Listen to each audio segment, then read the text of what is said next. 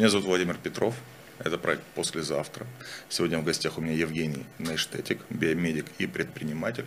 Соответственно, говорить будем про медицину и, возможно, про предпринимательство. Здравствуйте, Евгений. Добрый день.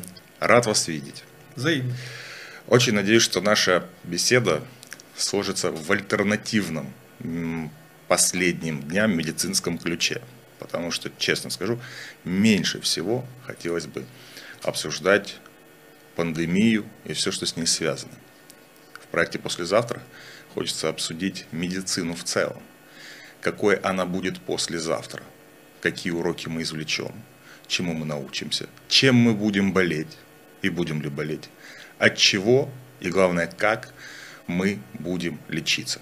Но неважно, чего хочется мне, да, то есть мне хотелось бы избежать темы пандемии, она все-таки есть, поэтому принесем ей в жертву первых 5 минут проекта, я надеюсь, всего лишь 5, если не получится, то больше, и задам вам один вопрос. Скажите, пожалуйста, как получилось так, что мы высокоразвитое, ну, будем называть вещи своими именами, прогрессивное общество, которое научилось решать очень многие медицинские проблемы и вопросы, которые еще 2 года назад, ну, например, поджелудочную железу, да, 2 года назад еще никто не думал, что ее можно будет пересаживать.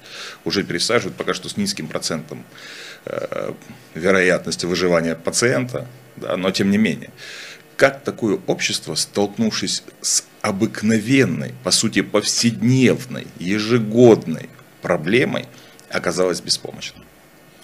Ну, прежде всего, я не считаю, что мы столкнулись с такой вот банальной проблемой, с которой сталкиваемся каждый год. Потому что та инфекция, которая сейчас циркулирует в мире, очень сильно отличается даже от своего предшественника, который был в 2003 году. В 2002-2003 году, когда была вспышка первого SARS, когда вообще этот термин попал на страничке научной медицинской литературы, тогда умерло всего 774 человека. То есть в 29 странах тогда умерло всего 774 человека, и весь медицинский мир тогда стоял на ушах, потому что у этих пациентов тяжелая пневмония развивалась так же быстро, как и насморк. То есть, ну, буквально мгновенно. Проблема коронавирусной инфекции заключается в том, что ее первичная локализация – это легкие. То есть нет вот этого вот насморка, нет вот этого танзелита, то есть нет инфекции верхних дыхательных путей, нижних дыхательных путей и только потом вот пневмонии. А сразу развивается пневмония буквально за неделю. И в 2002-2003 годах это, ну, как бы была проблема только Азии. Эта вспышка была локализована и количество жертв было минимальное – 774 человека. Сейчас мы говорим о второй версии этого заболевания, этой инфекции, которая отличается от предыдущей, она более заразная, она более летальная. И вот буквально за сколько? За 3 месяца, за 100 дней мы говорим уже о почти 100 тысячах смертей по всему миру. Да, то есть проблема не заурядная, проблема есть, и это не сезонный грипп, это не сезонная простуда, это не что-то такое, с чем мы сталкивались постоянно. Это инфекция, которая перешла от животных к человеку, и как любая инфекция, которая переходит от животных к человеку, она достаточно опасная. К примеру, вот пандемический грипп H1N1 унес более 200 тысяч людей по всему миру. Да? Вот. И сейчас я думаю, что в этот раз, несмотря на беспрецедентные абсолютно меры, связанные с карантином по всему миру, несмотря на вот глобальные усилия всего человечества для того, чтобы потушить пандемию, ну, количество смертей будет не меньше, чем у пандемического гриппа. С чем связаны эти усилия? Смерть людей с медицинской точки зрения и с государственной точки зрения – это ведь всего лишь сухая статистика, сухие цифры. Ну, когда мы переживали о людях, умерших от инфекционных заболеваний. В прошлом году в Соединенных Штатах Америки умерло 80 тысяч человек от осложнений, связанных с гриппом, с простым гриппом. да, не с этим. Во всем мире ежедневно умирает огромное количество больных туберкулезом, ВИЧ, сердечников, сосудистые заболевания, да, инсульты, инфаркты. И никто не просто не бьет в набат, не проводятся даже профилактическая работа. Да? Ну, я с вами здесь в корне не согласен, потому что вот вы назвали, допустим, туберкулез. Эпидемия туберкулеза под контролем и очень много лет. Если вы посмотрите, сколько туберкулез убивает в ежедневном масштабе, то есть это около 4000 человек. Так вот, коронавирусная инфекция всего за 100 дней обогнала туберкулез. Да, и это проблема, потому что это №1 убийца среди инфекционных заболеваний сейчас всего за 100 дней. Поэтому, конечно, все на ушах, все очень переживают, потому что мало того, что инфекция, ну, она убивает, и вот было очень много спекуляций на эту тему, в том числе там сравнивали со средними показателями смертности, там, с разными другими вещами. Ну вот буквально свежая статистика с утра пришла, подбили итоги по Италии, там, где, вы знаете, была достаточно тяжелая ситуация, драматичная ситуация, врачи трагичная. Да, со всего мира. Так вот у них за отчетный период смертность на 1000 человек поднялась почти на 1%. Общая. То есть было много спекуляций по поводу, вот общая смертность не растет, хотя там надо смотреть еще структуру статистики. Понятно, что на карантине меньше погибает от ДТП, меньше погибает от каких-нибудь пьяных дебошек в ресторанах и так далее. Но тем не менее, даже несмотря на вот социальную изоляцию, новый термин, который мы начали слышать со всех каналов, общая смертность на 1000 человек повысилась почти на 1%, 0,87. То есть суть в неконтролируемости. Да, мы, к сожалению, дело в том, что коронавирусная инфекция, в отличие, допустим, от ВИЧ, туберкулез, там, ВИЧ, мы имеем высокоактивную антиретровирусную терапию. Нет профилактики, но есть терапии. Есть там барьерная контрацепция, есть масса других способов для того, чтобы контролировать эту эпидемию. Мы понимаем, каким образом погасить число новых случаев. Туберкулез у нас есть и терапия, и БЦЖ, там, и много других способов для того, чтобы опять-таки контролировать. Да? То есть это такой себе дракон, которого, если мы контролируем и раз в год дарим ему условную, самую красивую девушку в селе, он ее съедает и нас больше не трогает. Да? Мы считаем, что мы его контролируем. А если мы не отдаем ему эту девушку, ну там, эту условную смерть, то мы его не контролируем, и он может ворваться и сотворить у нас в селе все что угодно. Ну такая у меня ассоциация. Ну, контроль, мы смотрите, не понимаем, что с этим делать. Когда мы говорим о контроле, вот смотрите, когда началась только пандемия, только вот... появилась вообще необходимость объявить пандемию по всему миру, очень много было спекуляций, да что, ну умерло там 50 человек в день, ну что, это проблема для здравоохранения, глобального здравоохранения, ну что вы такое это себе придумали. А когда буквально через несколько недель, через месяц, их число подросло в среднедневном эквиваленте 4-5 тысяч, это стало по-взрослому, потому что эта штука обогнала туберкулез, ВИЧ и другие инфекции. Она стала №1. Вот. И когда мы говорим, контролируем мы что-то или не контролируем, мы смотрим на динамику. Вот за какой-то период времени число смертей или случаев новых инфекций увеличилось значительно или не увеличилось. Вот здесь увеличивалось экспоненциально. То есть было видно, что мы не влияем на эпидемическую ситуацию существенно. Поэтому и карантинные меры, поэтому и различные экспериментальные методы терапии, поэтому и ограничение прав человека, которое предусмотрено в Конвенции по правам человека в статье 5, и да, на случай эпидемии и так далее. Вот, поэтому и такие беспрецедентные абсолютно меры безопасности с искусственным интеллектом в Азии, который контролировал ношение масок и так далее. То есть, по сути, когда мы научимся контролировать этот вирус, грипп, очередной штамм. Да? Это не грипп, это коронавирус. Коронавирус. Как только мы научимся контролировать коронавирус, собственно, мы сможем себе позволить условных 50-20 тысяч смертей в год и не будем париться по этому поводу. Мы будем знать, что все остальные у нас выживают, работает терапия, особо сложные умирают. То есть он будет под контролем и окей, карантинные меры не нужны. Ну, я не знаю, там это мы останемся толерантными к числу 20 или 50 тысяч в год. Ну, по всему миру, условно. Допустим, если сравнивать с гриппом, то мы не всегда толерантны с такими потерями. То есть мы все-таки производим, как человечество, я говорю, мы как человечество, мы все-таки производим вакцины от сезонных штаммов, мы пытаемся предпринимать профилактические меры, беречь себя и не допускать смертей от сезонного гриппа.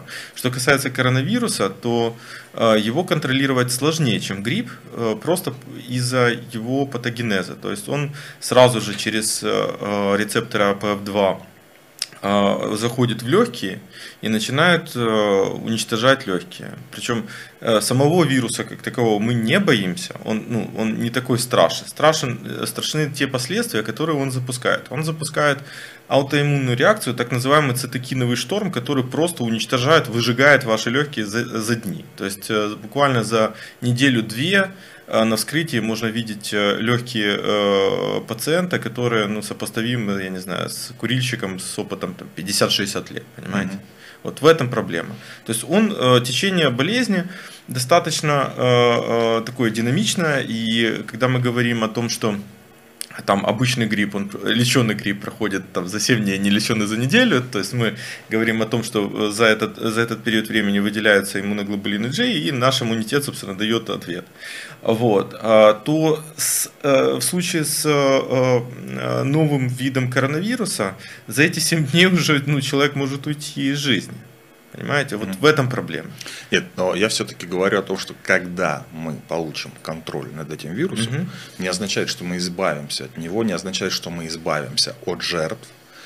Но когда мы получим над ним контроль, когда мы будем понимать приблизительную, примерную, сухую статистику заболевших, умерших от осложнений, когда мы будем понимать группу риска и сезонность, что тоже очень важно, насколько я понимаю, тогда мы можем быть спокойны, несмотря на то, что там человеческие жертвы, как и от простой вирус, не от простой, а от вирусной пневмонии, все-таки будут. То есть, только мы получим над ним контроль, мы успокоимся. Окей, так какое-то количество человек умирает в год от коронавируса, но оно четкое, понятное, конкретное. Ну, если говорить вообще о пневмонии, то пневмония убивает больше всего как заболевание. Да? То есть вне зависимости от его этиологии, будь то вирусная, бактериальная, сочетанная. Самое страшное, сейчас посею паранойю в голове каждого слушающего этого. Про это сообщу вам, что есть бессимптомная пневмония. Да, это пневмония, которая развивается у вас, а вы об этом даже не знаете. Вот как раз в случае с коронавирусной пневмонией достаточно большое число заболевших, у них развивается двухсторонняя пневмония без симптомов. Это около 7% всех заболевших, у них даже температура не поднимается. Вот в этом проблема. И поэтому, когда говорят, надо носить маски, не надо носить маски, тоже очень много спекуляций по этому поводу. Вот как раз логика азиатских стран, где достаточно жестко приняли масочный режим, они говорят о следующем. Пациент может ходить без симптомов, он даже не знает, он заболевший или не заболевший, но он заражает других. Вот в этом. А вот этот незаболевший человек, он может упасть и умереть? Да, конечно. И есть даже... Кстати, очень хороший вопрос. Если вы посмотрите на YouTube, очень много есть записей с камер наблюдения. Просто люди стояли, в том числе в Ухане, они стояли на остановке и падали. Это ужасное зрелище. То есть стоит человек и падает. То есть сердце останавливается? Не сердце останавливается. Легкие прекращают работу, сердце останавливается. Там мозг останавливается, там все органы останавливаются. Почему? Потому что... развитие коронавирусной пневмонии приводит к тому, что альвеолы, это, собственно, те частички легких, которые забирают кислород и отдают в кровь, они закупориваются, и не происходит газообмен. И оксигенация, то есть насыщение крови кислородом, останавливается. И получается, что у вас ни один из органов не получает достаточно кислорода. Вы просто теряете сознание. Хоп. Да. Ну а как-то давление меняется в этом случае? Ведь тебя да, но это происходит достаточно быстро. Ну вот смотрите. То есть человек, который контролирует, например, ежедневно свое давление, знает, каким оно должно быть, условно. Да? Ну там гипертоники, да, сердечники. Они же могут заметить, что с их давлением происходит что-то не то. Да, ну с давлением как раз изменения могут быть незначительные, а вот уровень сатурации, то есть насыщенности кислородом крови, он может упасть там, в течение 15 до 20 минут до того состояния, когда уже необходима реанимационная бригада, да? То есть необходимо уже. Ну в Украине я про такие случаи еще не слышал, а это значит, что они обязательно могут произойти. Ну вы не слышали, потому что вы не отслеживали, потому что, к примеру, вот самые первые случаи. Нет, когда... я отслеживаю внимательно, но про бессимптомные, именно бессимптомные трагедии такие я не слышал. Наверное. Ну вот смотрите, бессимптомные вот такие вот трагедии, мы их не слышали. Почему? Потому что у нас доступ к ресурсам здравоохранения очень низкий. Ну, в принципе, вне зависимости от того, чем вы болеете. Поэтому люди уже обращаются за квалифицированной медицинской помощью, но когда уже совсем все плохо. И очень часто просто не доходит до больниц. А вот если вы посмотрите, допустим, по поводу динамики, то вы, наверное, видели один из первых случаев коронавирусной пневмонии. Вот Борис Михайлович Тадуров со своей командой показали класс, подключили пациента на экстракорпоральную мембранную оксигенацию, перевезли к себе. Вот. Почему? Потому что там уровень оксигенации, насыщение кислорода крови упал до 70%, причем резко. Это произошло резко. То есть, условно говоря, если бы этот пациент не был бы ранее госпитализирован, а был бы где-то на улице, он бы просто упал, потерял сознание. Все. Понятно. Попробуем все-таки перейти из темы настоящего в тему будущего. Хорошо. Вы биомедик. Да. Сейчас очень много направлений в медицине появилось, несмотря на, я подбираю слово, несмотря на отвратительно мерзкое состояние нашей отечественной медицины и медицинских работников в том числе, прогресс не стоит на месте. Развивается биомедицина, развиваются такие направления, как анти-эйдж, развивается очень мощно во всем мире трансплантология. Зачем будущее? Хороший вопрос. Какое направление будет самым перспективным послезавтра? Ну, для начала я бы хотел немножечко абстрагироваться от самой медицины как лечебного дела к здравоохранению как более широкому понятию. И вот основная функция здравоохранения как такового – это устранение причин плохого здоровья. Вот всех причин плохого здоровья. И у нас об этом забывают последние, наверное, лет 50. Даже в Советском Союзе, извините, что перебиваю, я как сейчас помню на детской стоматологии большими буквами надпись, знаете, такими светящимися. Здоровье каждого, богатство Родины. То есть такой советский тезис. В многих странах медицина – это не лечение, это те меры, которые предпринимаются для того, чтобы избавиться от лечения как такового. Ну, действительно, там были разные парадигмы, лечебные парадигмы, когда мы фокусировались только на то, чтобы устранить заболевания, профилактическая парадигма. Сейчас мы вступаем в парадигму персонализированной медицины, когда там учитываем массу факторов, связанных непосредственно с каждым человеком, потому что доказательная медицина, то есть это направление которая объединила лечебное дело со статистическими методами, с воспроизводимостью экспериментов, которые вот в других науках существуют. Вот эта штука, которая основывается на статистических методах, она иногда теряет единичного какого-то человека, вашу персональность. Почему? Потому что, ну, к примеру, результатами клинических исследований может быть вывод, что там, в 70% популяции у этого метода лечения будет 80% эффективность в случае если. Да? То есть по факту это означает, что в обычной рутинной практике у обычного врача, когда вот он лечит обычного пациента, вот конкретно там Васю Пупкина, результат будет 50/50. Да? И Понятно, что это положение ВИЧей очень многих не устраивало, но как с этим справиться, никто не понимал до появления, скажем так, прорывных результатов в исследованиях генома, вообще в генетике, в биотехнологиях, молекулярной биологии и в других направлениях науки, которые позволяют вообще выявить проблемы конкретного человека. И вот тогда мы начали постепенно дрейфовать в сторону персонализированной медицины. Но это опять-таки, это о лечебном деле. Я говорю о здравоохранении. Это более широкое понятие, которое позволяет себе, значит, разложить вообще все причины плохого здоровья на разные элементы.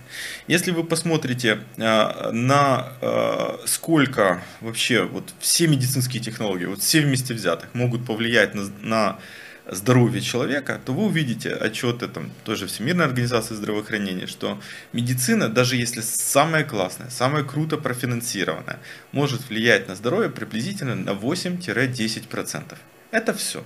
Это весь технологический диапазон применения медицины как лечебного дела. Да? Какие же другие факторы? То есть это, давайте просто для людей, чтобы им было понятно. То есть это укольчики, капельнички, таблеточки. Это все, включая МРТ, сложнейшую трансплантацию, все вместе. Да?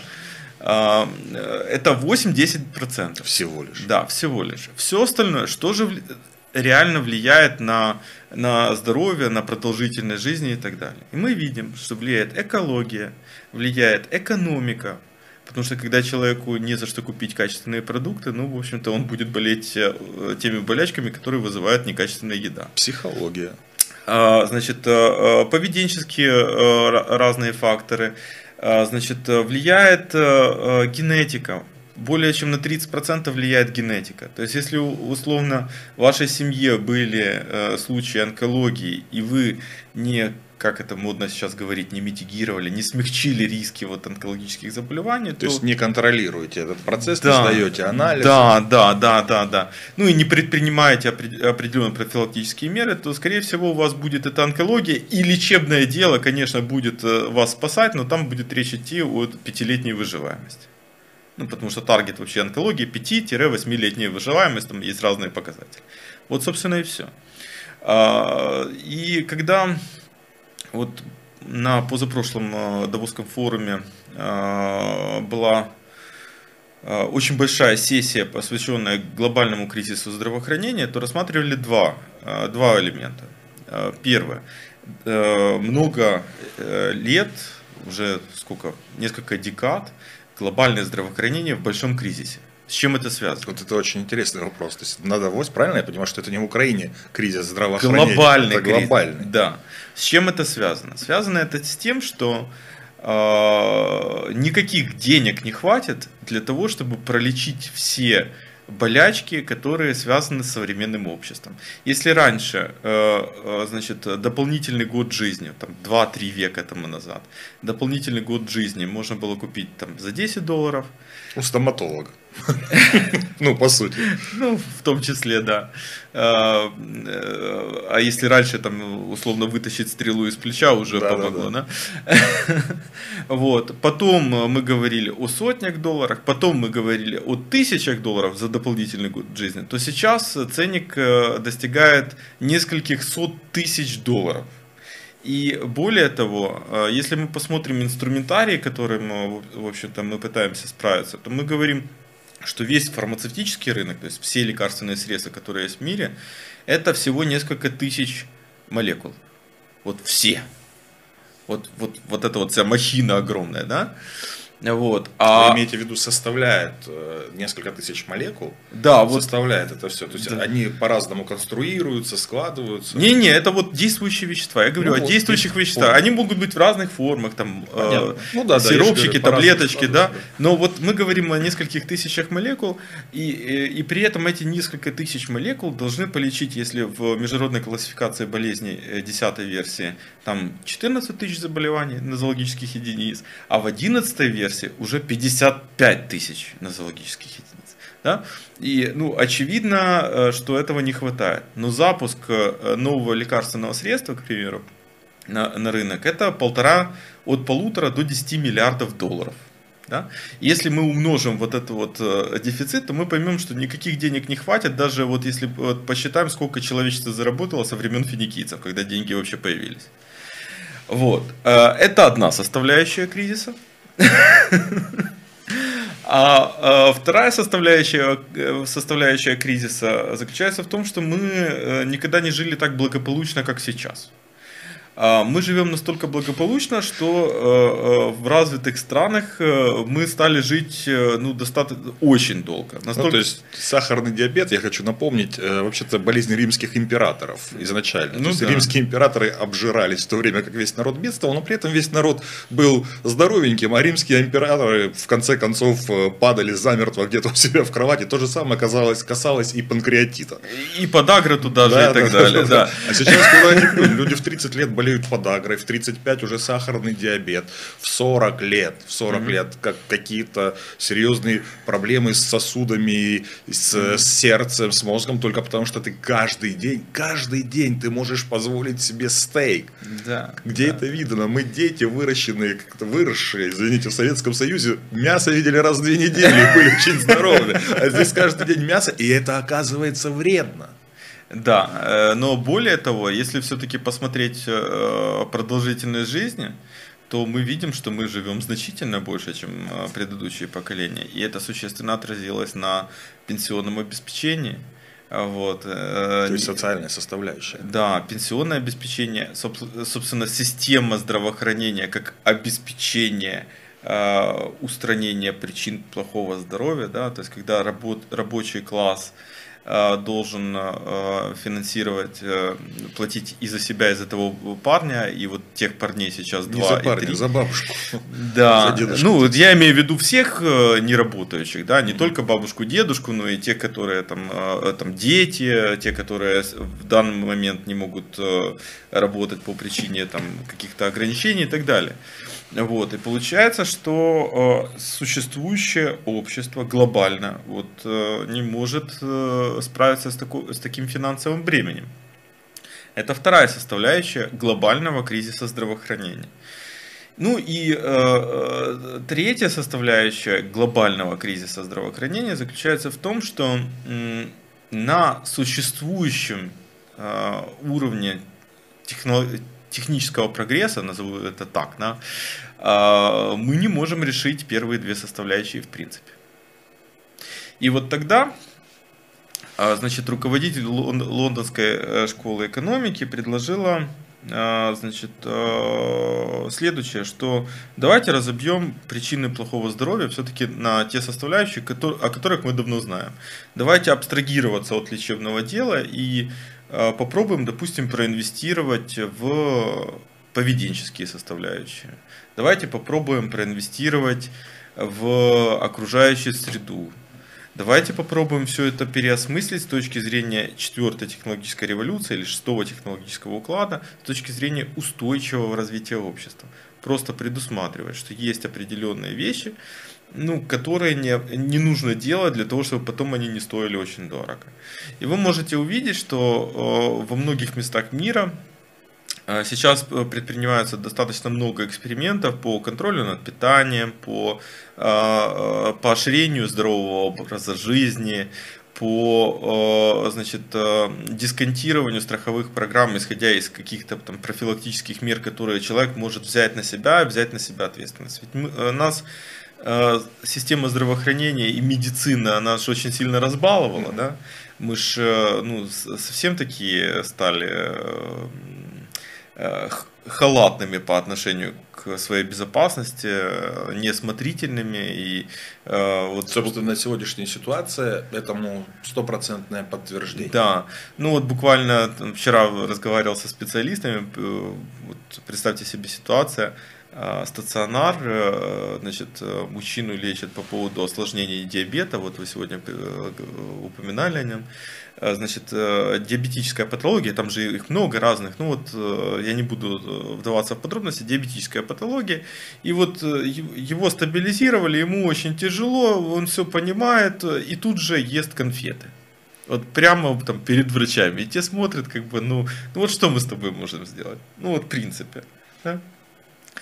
Но это уже касается курения, конечно, алкоголя, конечно, жирной пищи. Этим уже занимается каждый первый.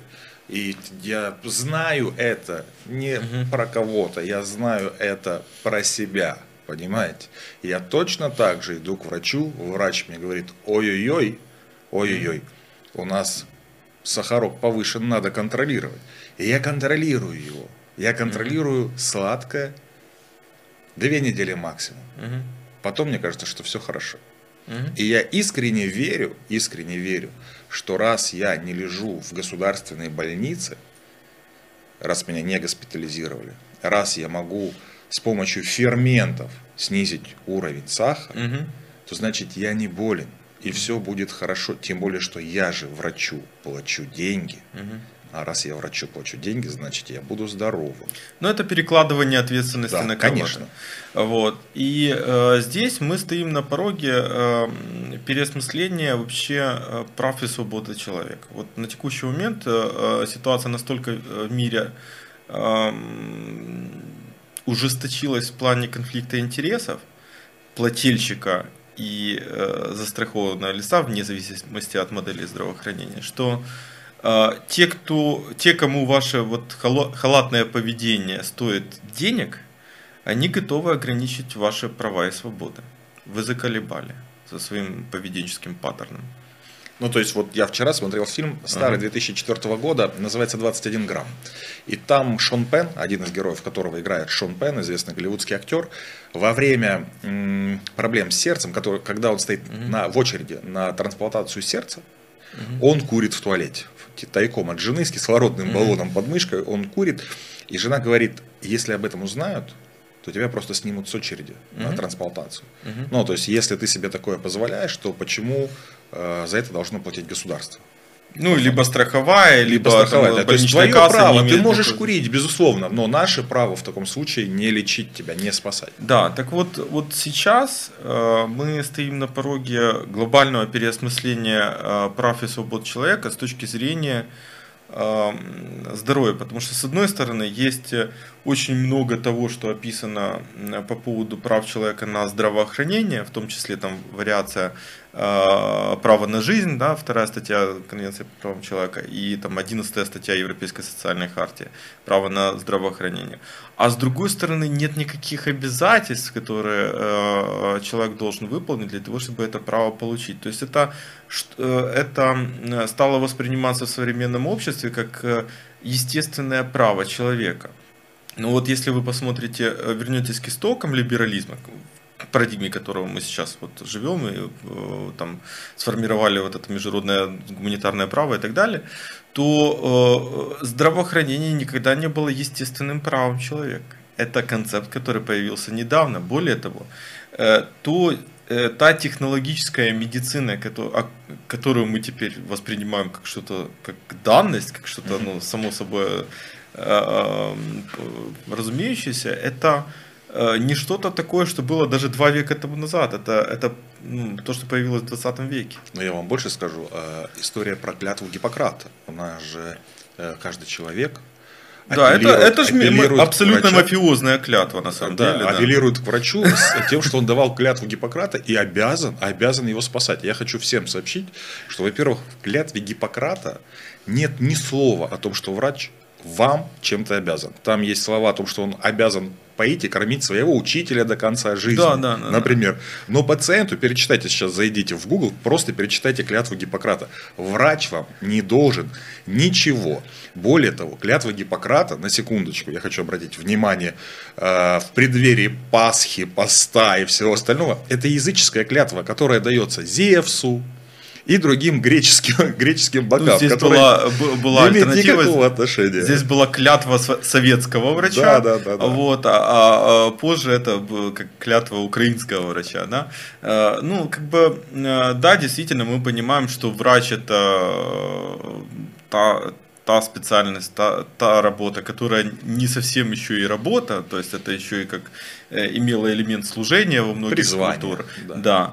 И это призвание, то есть врачам вообще очень тяжело отказаться от своей профессии, уйти из медицины, то есть это психологически очень тяжелое решение.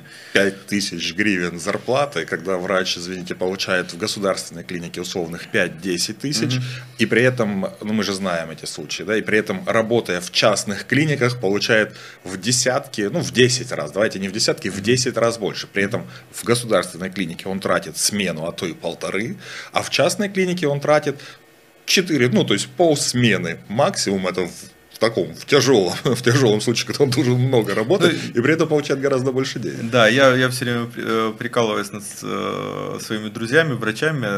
У меня и супруга врач, и много в окружении врачей. Я тоже из семьи медиков, да, поэтому понимаю эту историю. Да, я все время прикалываюсь, куда я из авиации. Помните этот анекдот? Здесь приблизительно, ну, когда, значит, идет бабушка убирать туалет в аэропорту, значит, и все очень тяжело, она кряхтит, ругается, и к ней подходит молодой человек: ну, чего же вы этим занимаетесь? Если это же тяжело, зачем? Уйдите там, нянчите внуков. Куда я из авиации?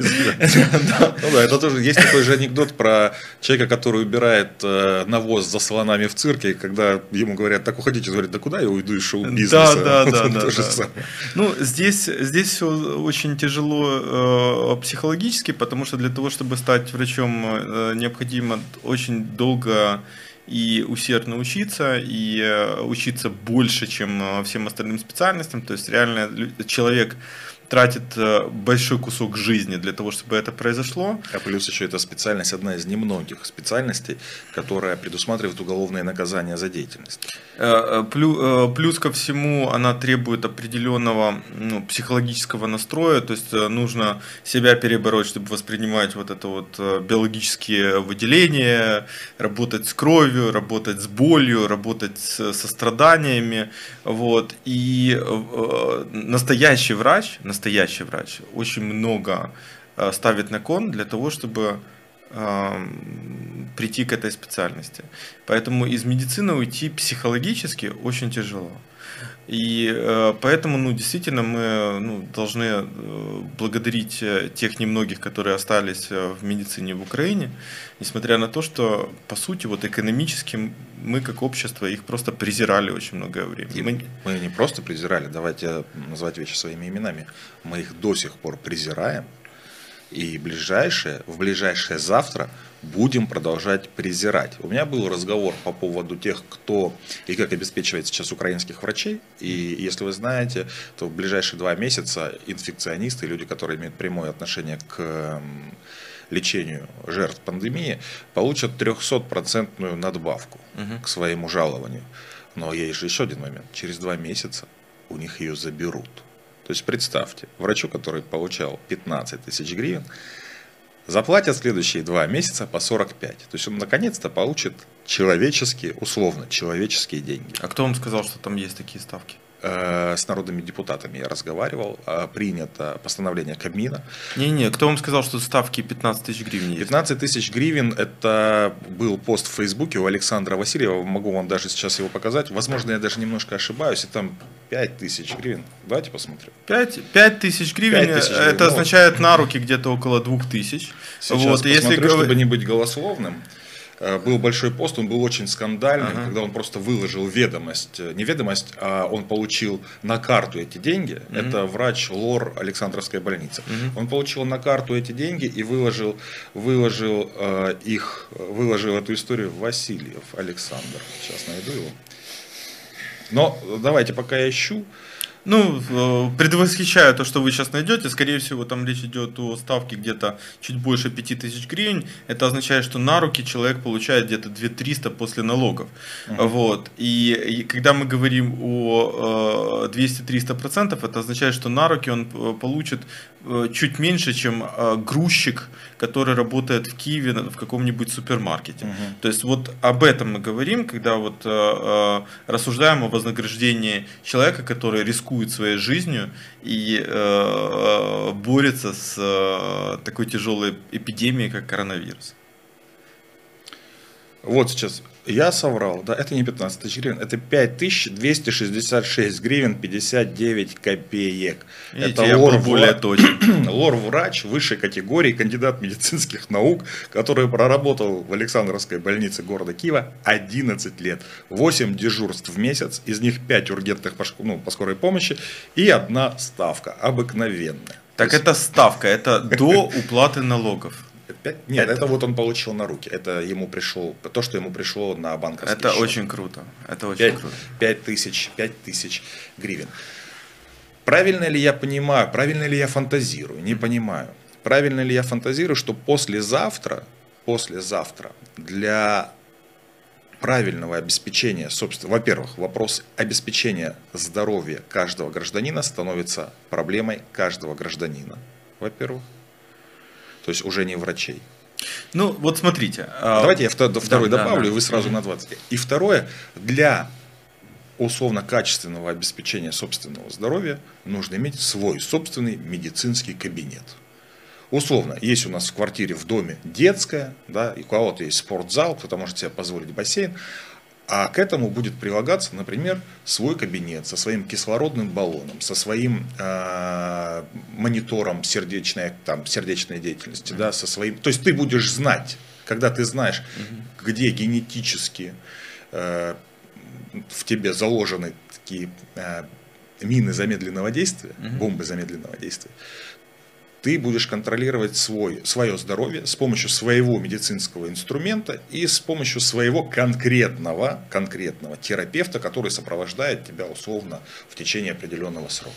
Ну, окей, давайте абстрагируемся от экономики, потому что здесь очень много ограничивающих факторов. Действительно, есть сейчас очень серьезная дискуссия, так все-таки здравоохранение – это право или привилегия?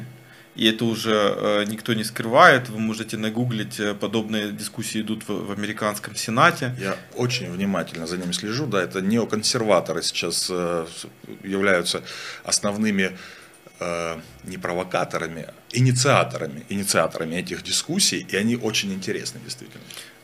Ну, тут вопрос не так в консерватизме, как в основах либерализма. Вот, либерализм изначально, он основывается на следующих столпах. То есть мы выбираем своих представителей, которые нам устанавливают общие правила для достижения общего блага, этот 3-й столб. И 4-й, все обиды обществу должны быть наказаны. 4 столпа либерализма, вот, на котором основывается вообще все остальное. Здравоохранение как право. Оно появляется совершенно недавно. Оно появляется в Европе в 1968 году. Европейская социальная хартия была принята как ответ западного мира на социальные стандарты стран Варшавского договора и Советского Союза. Причем это не скрывается. На тот момент, в 60-х годах, социальное обеспечение Советского Союза было выше, чем в Европе. То есть, когда говорят, что в Советском Союзе была лучшая в мире медицина, по сути, в некоторой степени это... Она была самая доступная. Самая доступная. Смотрите, вот, когда мы говорим о здравоохранении, есть 3 таких группы, очень больших группы показателей. Это доступность, качество и безопасность. По безопасности, да, по качеству тоже это всегда очень хромало, но в плане доступности советская медицина была действительно самой доступной в мире. И это всегда, мы понимаем, что была борьба 2 миров, капиталистический, социалистический, идеологическая машина работала на том, ребят, вот смотрите, вот это наше достижение, самая доступная медицина в мире, а у вас как? Да? И вот Западная Европа, тогда Совет Европы принимает Европейскую социальную хартию, как наш ответ, в данном случае не Чемберлену, да, значит, о том, что вот мы повышаем социальные стандарты, вот мы теперь живем так, что западный капиталистический мир может себе позволить право на здравоохранение. И вот тогда, в конце 60-х, в принципе, право на здравоохранение появляется в странах Западной Европы. В Штатах еще тогда нет. В Штатах, значит,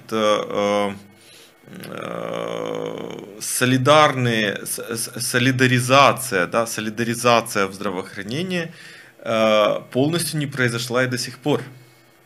То есть мы видим, что есть значит, страховые компании и страховка стоит безумно дорого, там порядка 10 тысяч долларов в год. Если вы там пенсионер, уже старичок, не можете, у вас есть Medicare, который финансируется и, значит, через бюджет, и Medicaid для безработных в случае, если они попадают на очень-очень-очень ограниченную. Плюс есть еще очень большое количество людей, около 30% граждан Соединенных Штатов, где вообще нет никакого покрытия по медицине.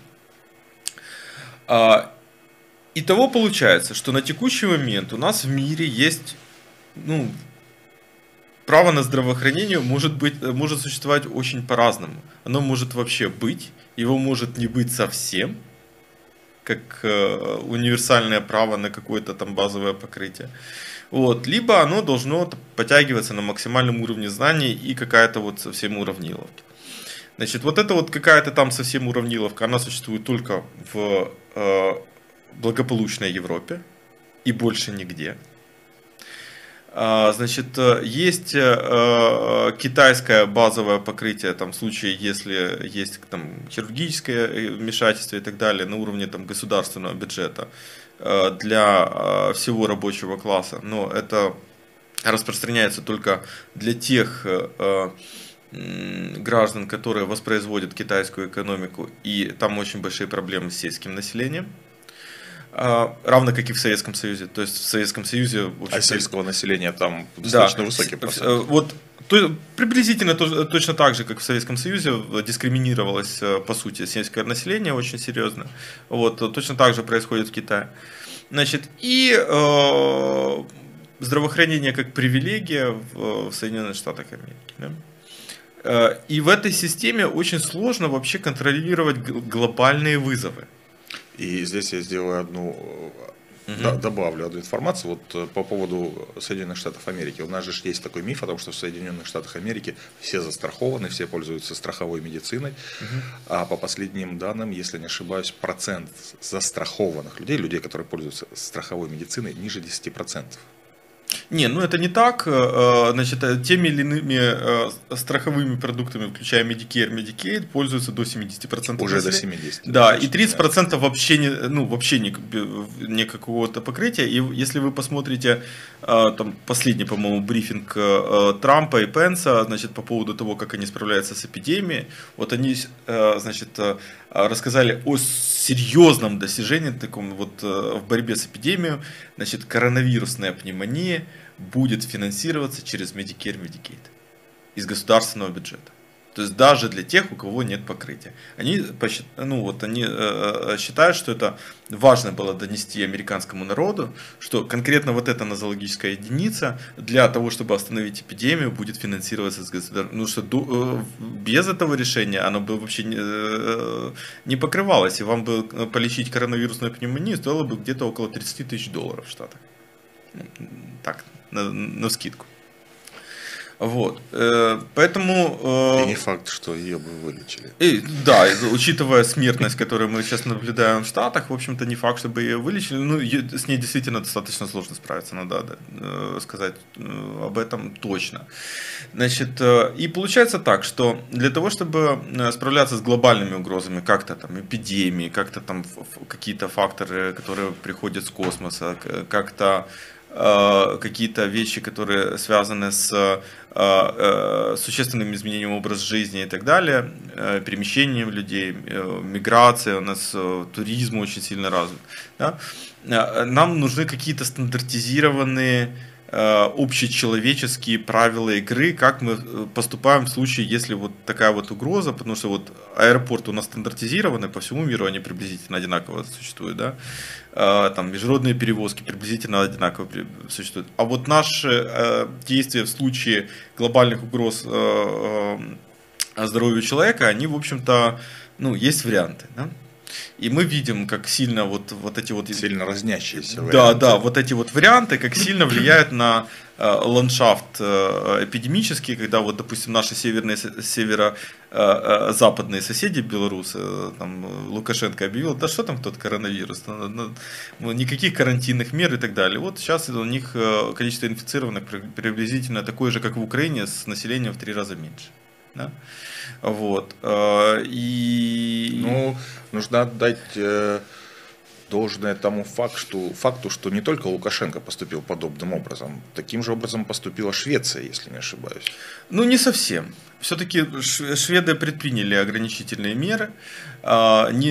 Не сразу и не такие жесткие, но предприняли более... 3 дня назад еще шведы отказывались от идеи карантина и обсуждали ту же тему, которую внесли в мировую повестку дня британцы, да, которая называется общественный иммунитет.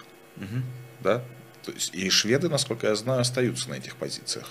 То есть британцы изменили свое отношение, они сказали, мы передумали, мы закроем школы, причем метро продолжает работать. Закрыли просто школы, очень ограниченное количество заболевших. При этом заболел даже... премьер-министр. Ну, у них вообще популизм зашкаливает в Великобритании. Вот, они же сказали, да, это обычная там сезонная простуда, что это коронавирус. И тут же слегла младшая, у них есть позиция Junior Minister of Health, младший министр здравоохранения, заразила свою 84-летнюю маму, заразила все правительство Бориса Джонсона. Вот, и там Борис уже на кислороде был в реанимации, да.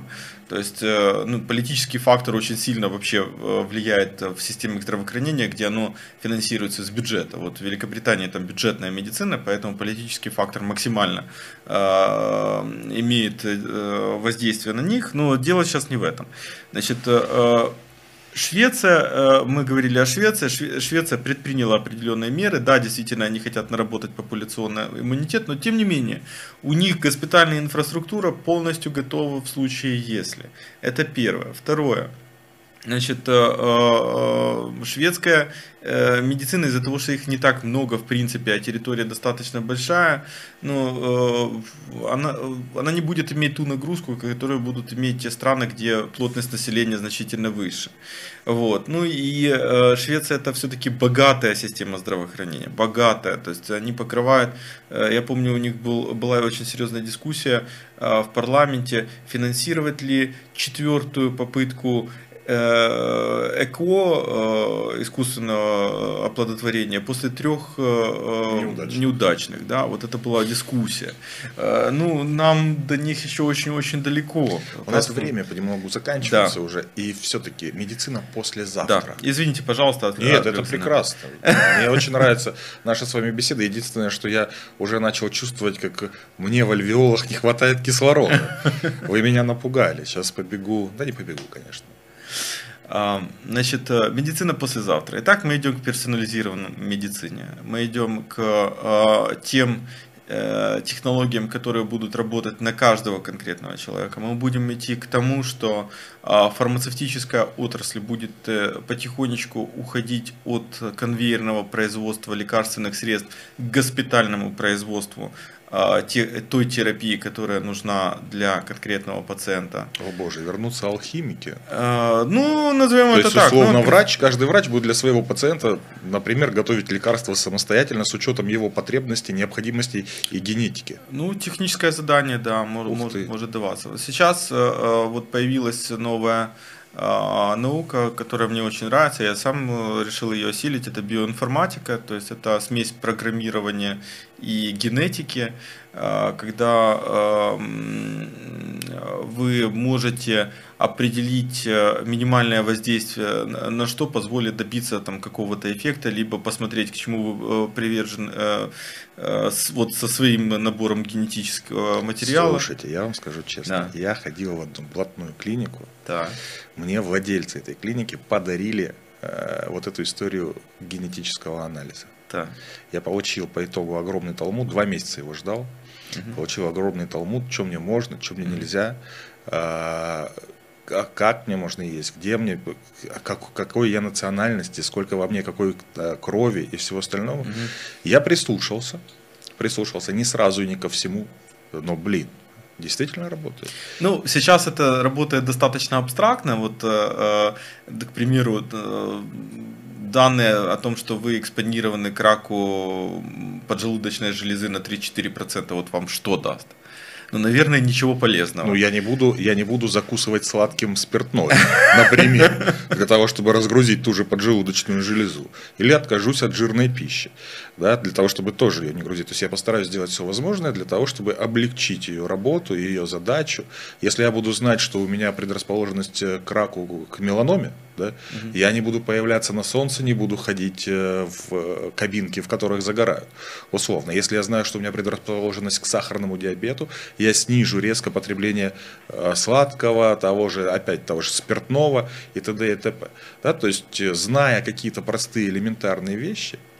Ну, вот вы сейчас... Я рассуждаю с точки зрения обывателя. Да, и вы очень сильно упрощаете. Да, согласен. Значит, и проблема в том, что вот чрезмерное упрощение может вести к другим проблемам. Да, к примеру, если вы совсем исключаете все жирное, как вы обеспечиваете липидный обмен? Или, к примеру, если вы совсем исключаете холестерин из своей диеты, как вы собираетесь пополнять хороших высокой плотности? Это я вам потом расскажу, у меня все это есть. Чтобы уже здесь не переходили в плоскость. Главное, знаете, вот что я вынес из нашего с вами разговора? История о том, у меня были большие сомнения, правильно ли я отдыхаю, правильно ли тратить деньги на свой отдых, на хороший отдых. И вот я послушал вас о том, что сейчас сотни тысяч долларов стоит каждый год, и понял, что отдых, который ты себе оплачиваешь, отдых, когда ты позволяешь своему организму разгрузиться, отдохнуть, когда ты даришь себе действительно дни, недели, а может быть даже годы жизни, он стоит тех денег. 100%. 8-часовой сон – это одна из самых лучших. Друзья, отдыхайте, ездите, расслабляйтесь куда-то, хотел сказать в лес, у нас же нельзя в лес. Ездите, расслабляйтесь дома, не жалейте ничего для своего отдыха. Я это говорю, честно вам скажу, по одной простой причине. У нас же сейчас все люди находятся в состоянии дичайшего стресса. Да, конечно. Многие очень. Что влечет за собой запуск других очень плохих механизмов. Ну вот, если хотите, я могу немножечко, вот буквально там за 2 минуты рассказать о стресс-индуцированных заболеваниях.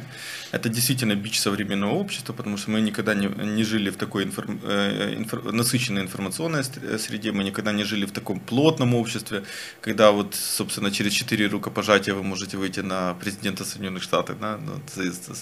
Такой вот модный эксперимент был в свое время. Да, 5 рукопожатий. Уже 4. Уже 4, да. Да. Вот мы живем в более плотном, более насыщенном обществе.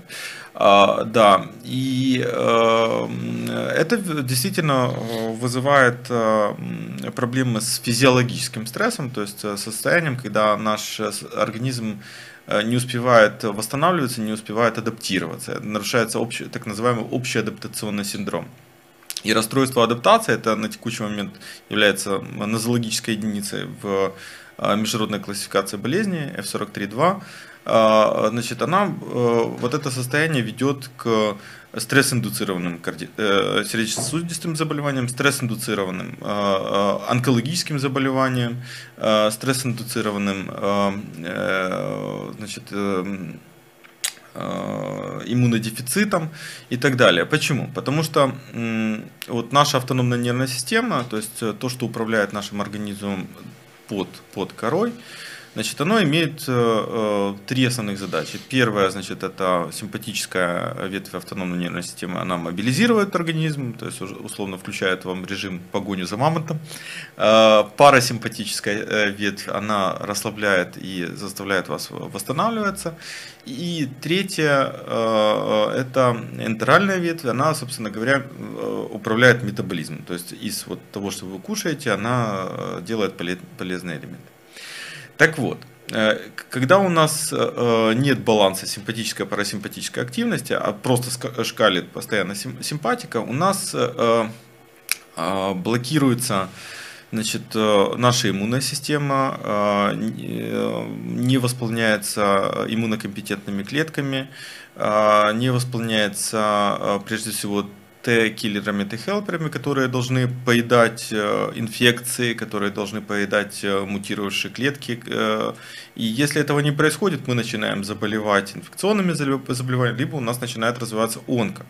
Вот, потому что иммунная система не почистила. То же самое касается с чисткой от разных токсинов и так далее и тому подобное. Вот, поэтому очень важно иметь то, что называется, баланс работы и отдыха, очень важно высыпаться по 8 часов, вот, и чтобы этот сон был продуктивным. То есть не просто так, потом поспал, там, проснулся, блин, у меня тут кредит, работа, ударенная машина, там, в семье проблемы и так далее. Но постараться от этого всего абстрагироваться. Сейчас для этого используются там, медитативные практики, нейростимуляция, в плане технологий и так далее. Себе купили за 200 гривен за час. Иногда работает, иногда нет. Во всяком случае, ну, подобные практики у многих народов, там церкви, исповеди были, да, потребность-то была всегда. Вот, но сейчас эта потребность более очевидна, и очень много возникло новых технологий для нейростимуляции, для того, чтобы мозг физически разгрузить.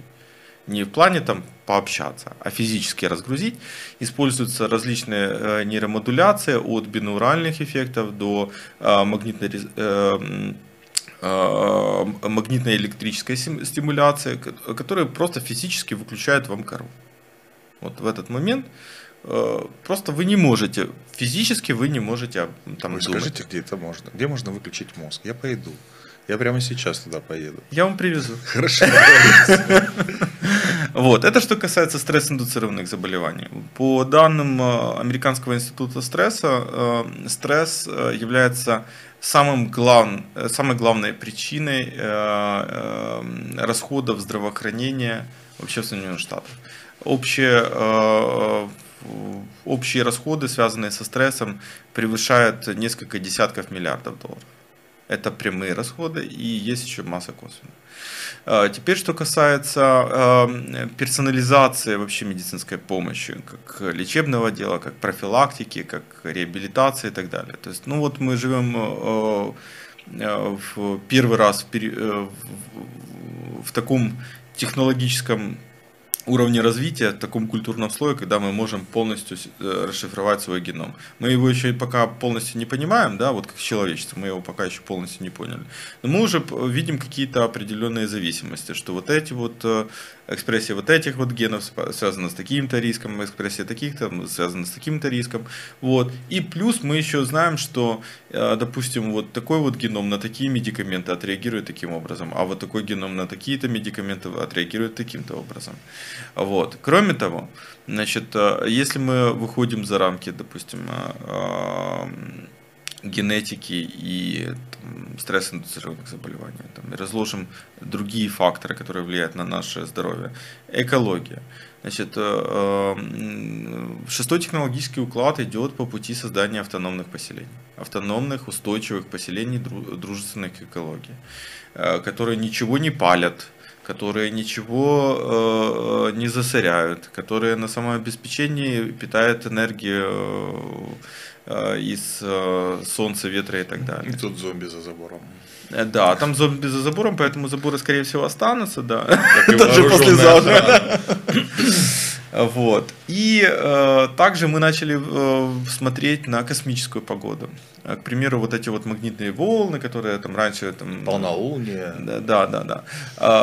Вот раньше мы, допустим, о магнитных волнах только там на уровне, скажем так, разговоров у парадного относились. То есть сейчас НАСА абсолютно спокойно публикует К-индекс, и вы можете отслеживать, если вы к этому чувствительны, вы можете отслеживать абсолютно спокойно. То есть то, что раньше считалось шаманизмом, колдовством, ведьмацтвом. Да? Ну, то есть, условно, раньше шаман выходил и говорил, через 2 дня будет дождь. Да? И дождь шел, и все такие, боже, это волшебство. Это я своей дочери так объяснял, когда она говорит, папа, у меня на погоду, на изменение погоды болит голова. Вот я знаю, что будет, там, через 2 часа будет дождь. Я тоже метеозависимый. А я точно так же знаю, что через 2 дня, вот я могу снег предсказать с точностью до 2, я могу сказать, через 2 дня будет снег. Потому что у меня наступает такое сумасшедшее расслабление организма, что оно не наступает ни от чего. Вообще ни от чего, ни от какого количества спиртного, ничего. Но вот когда снег подбирается к моему дому, я я знаю, что это будет снег.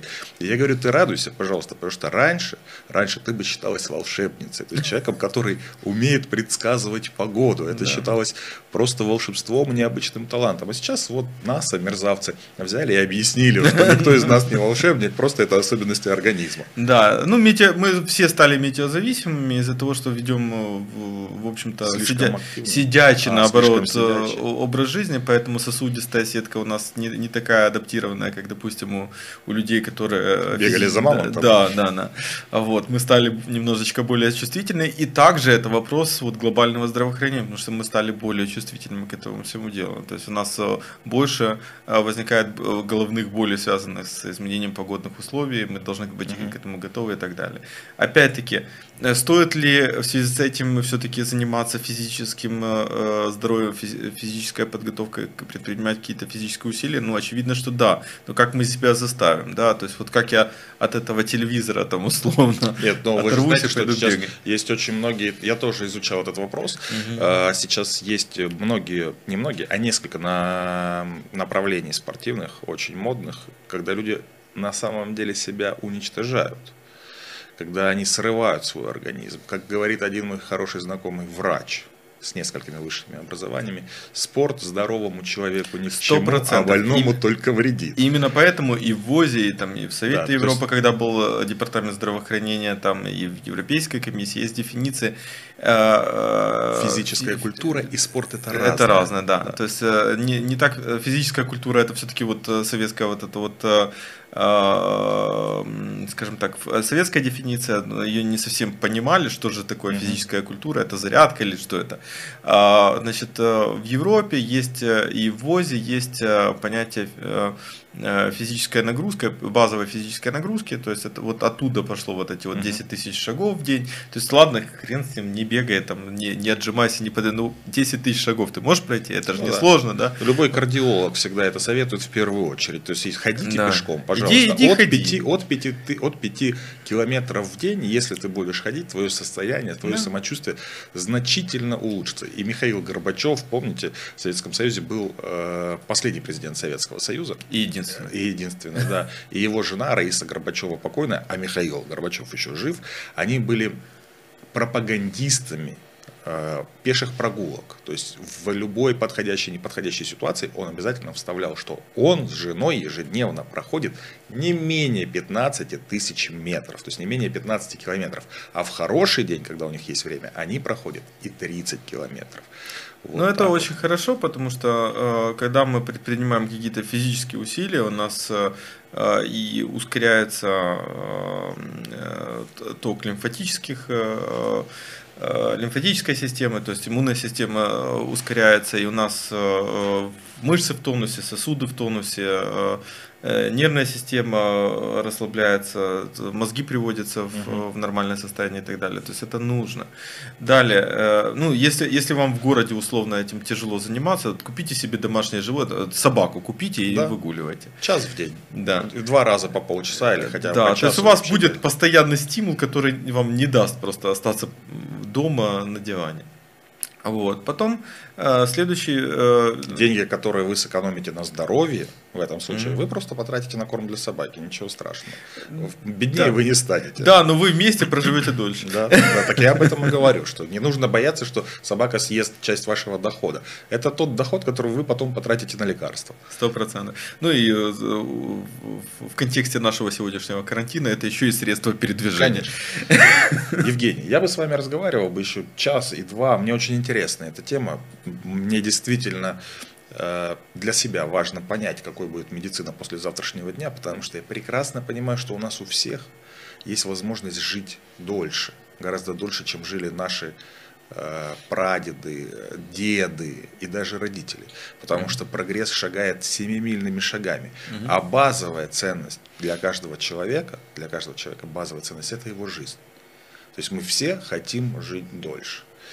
И сейчас очень важно, как я думаю, вести правильную пропаганду того самого нездорового образа жизни, а длительности жизни. Потому что здоровый образ жизни и длительность жизни – это две абсолютно взаимосвязанных вещи. Но просто здоровый образ жизни не несет в себе никакой ценности. А длительность, продолжительность твоей жизни – это очень ценно. Это очень близко и очень понятно каждому человеку.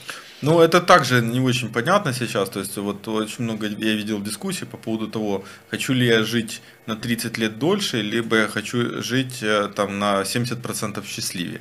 То есть, тут юношеский максимализм. Знаете, людям иногда не о чем поговорить, поэтому они ведут себя как таксисты. Вот.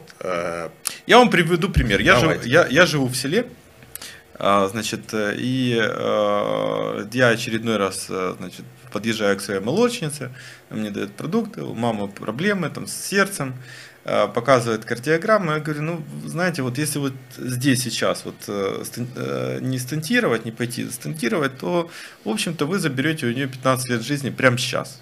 Да, вот здесь и сейчас. Стентирование это порядка $2000 в Киеве. Ну, да, чуть больше. Ну, 2,5, да. Значит, на что вот они там посовещались, провели семейный совет.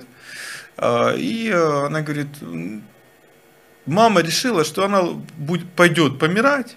Вот, ну вот эти деньги, чтобы не тратить, чтобы там оставить своим наследникам. Ну вот это отношение к своему здоровью и ценности длительности жизни. Поэтому я бы сказал, что эйджинг, антиэйджинг, это штука, которая, это концепт, который интересен людям, у которых базовые ценности, они уже, в общем-то, закрыты. Да? То есть у них они сытые. Им безопасно, вот они ведут творческую какую-то работу и так далее, и тогда они понимают, зачем им жить. А есть люди, которые хотят побыстрее умереть. Да, и вот здесь я бы не сказал, что это вот прям такая универсальная потребность для всего человечества.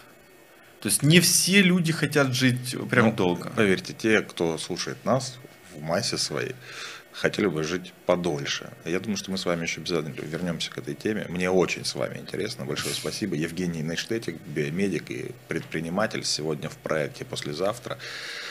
До следующего проекта. Спасибо большое, что пришли. Спасибо, что пригласили. До следующей программы с новым, я надеюсь, очень интересным гостем. До свидания. Всего доброго.